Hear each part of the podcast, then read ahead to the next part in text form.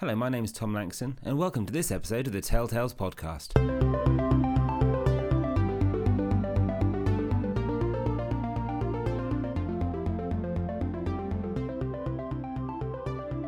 This episode has been recorded to time with the Press PressEd Twitter conference, which looks at how WordPress is used in teaching, pedagogy, and research. The Tell team has recently worked on two projects using WordPress as the main delivery tool, and so we submitted a proposal to the PressEd conference, which has been accepted. If you're interested in following the proceedings, the conference hashtag is hashtag PressedConf18. Tom Cripps is joining me on this episode, and Tom has been working on both projects, setting up and developing the resources on WordPress. So, Tom, which two sites did we use WordPress on in this instance? We so we set up two sites. One is called the e-assessment site, which covers kind of giving information on uh, ele- electronic assessments for academic staff across the University of Portsmouth. So that provides guidance, some training resources for staff that both have either set up um, electronic assessments for the first time, perhaps, or maybe are looking to do something slightly different with their electronic assessments. And the second site is called Learning at Portsmouth, which is directed at transitioning students between FE and HE. So it gives them resources and kind of interactive uh, bits and pieces um, to kind of allow them to cope with the difference in work ethic and the types of um, learning they're going to be doing between college and uh, university. Working with tight deadlines and the need to create engaging and visually appealing content is obviously paramount to a lot of the projects that you work on. So, how does WordPress facilitate this over maybe some of the other platforms you've used? I think the, the thing with, and especially within our kind of environment, is that things move quite slowly in terms of setting up websites or getting pages set up on, on kind of our internal type sites. And I think the the kind of the, the benefit that we've got uh, of of kind of using a WordPress environment is that all we really need is somewhere to host it. And being sat in a university with a IT department, basically uh, able to host sites for you, really the, the, the long the longest bit of time is waiting to get the, the kind of the hosting space. The actual setting up the WordPress site is always very quick, um, and we we used on both of these sites a, a framework uh, as on top of WordPress called uh, Gantry, which is done by the people that uh, do Rocket Theme. So they they kind of make that uh, framework, which allows us to tweak things without having to uh, write a lot of code or do a load of theming in advance. We can tweak uh, sort of the width of headers. We can add different um, sliders and things really, really, really easily. Um, and it also means that various members of the team, including those without any kind of technical knowledge, can get things set up really quickly.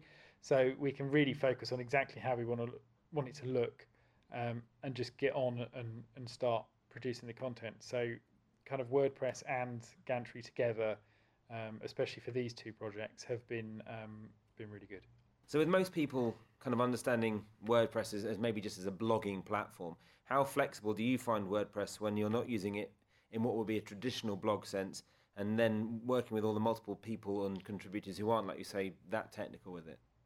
So, WordPress is is flexible because it's initially been designed as a, a blogging platform. Obviously, you can have a number of different users. The thing that helped us, especially in the case of the e-assessment site, because we had to get it done in a week, um, it allowed us to all be logged in and all be adding content at the same time, um, which obviously helped us get it done much faster than it would have been had it all had to go through one single person. Obviously, all that content then was then checked and um, uh, finally approved by but by the, the kind of the project lead on that. But I think it was it was essential for us, at least for that project, that we got things done quickly.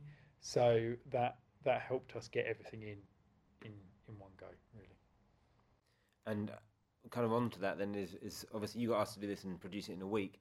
But if you were to ask to produce another WordPress site, what changes might you make sort of going forward? Mm, well, I think I think there's so there's two the, the two sites we've got here that we're talking about the e-assessment site and the learning at Portsmouth site.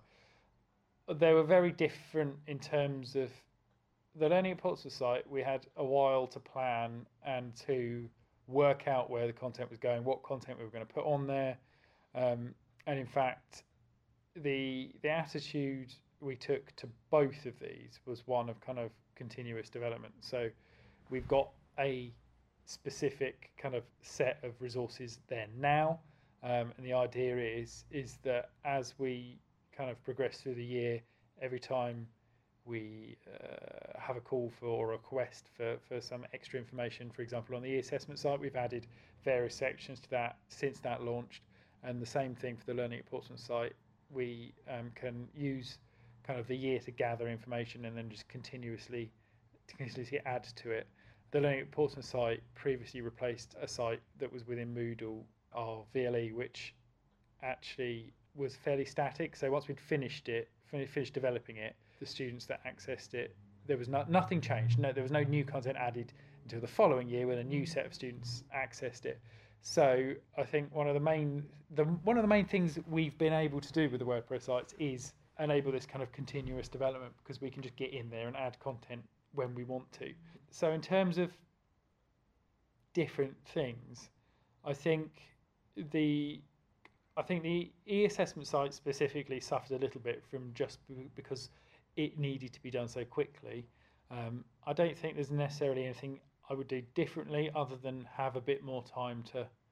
Which is always of, in your control. No, so. exactly. So kind of assess where things are going, what things you know, where assess the roadmap of the site. I think because if you if you just chuck a load of stuff onto a a website, that might work fine at the beginning.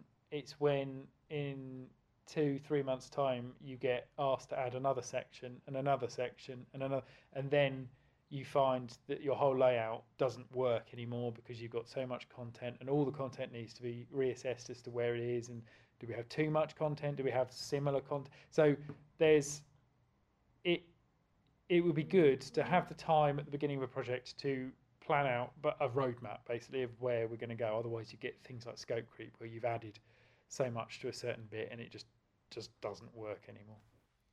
I guess just lastly then with that is the good bit about doing it in WordPress for the, the, the pedagogy and research side of things is like you say that it's it's completely expandable and maintainable for you as a kind of designer and technologist than old style websites or working within a VLE where you're constricted by certain sort of design methods, I guess. Yeah, I think I think the main, for, from my perspective, the main benefit, and I, I hope it's not going to get me into trouble for saying this, is that actually, if we are hosting and running a WordPress site and we need to make a change, we can just do the change and get it done, rather than if it's through a different department or through a different set, you, you, you kind of have to allow the time for that request to kind of process and go through. And I think that's one of the things, one of the reasons we we preferred this route rather than any other route in this instance, or these both of these instances, was because actually a lot of this content and what one of the main drivers behind both of these projects was that we could then change the content later. And if we're being um, restricted in how much we can change it, or how long it takes to change content, I think that that kind of stifles the creativity and actually, in some cases, might actually affect the quality of the work that that goes out. So, I think I think that's one of the main reasons why we we chose to do it on a WordPress installation over anything else was was actually the the speed and the the kind of the uh, ability to change it as, as much as we liked, really. So please do check out telltales.port.ac.uk and follow us on Twitter at tellportsmouth. You can subscribe to this podcast at iTunes and wherever you get your podcasts. The music for this episode is called Nowhere Land by Kevin MacLeod, and all copyright information can be found within our show notes.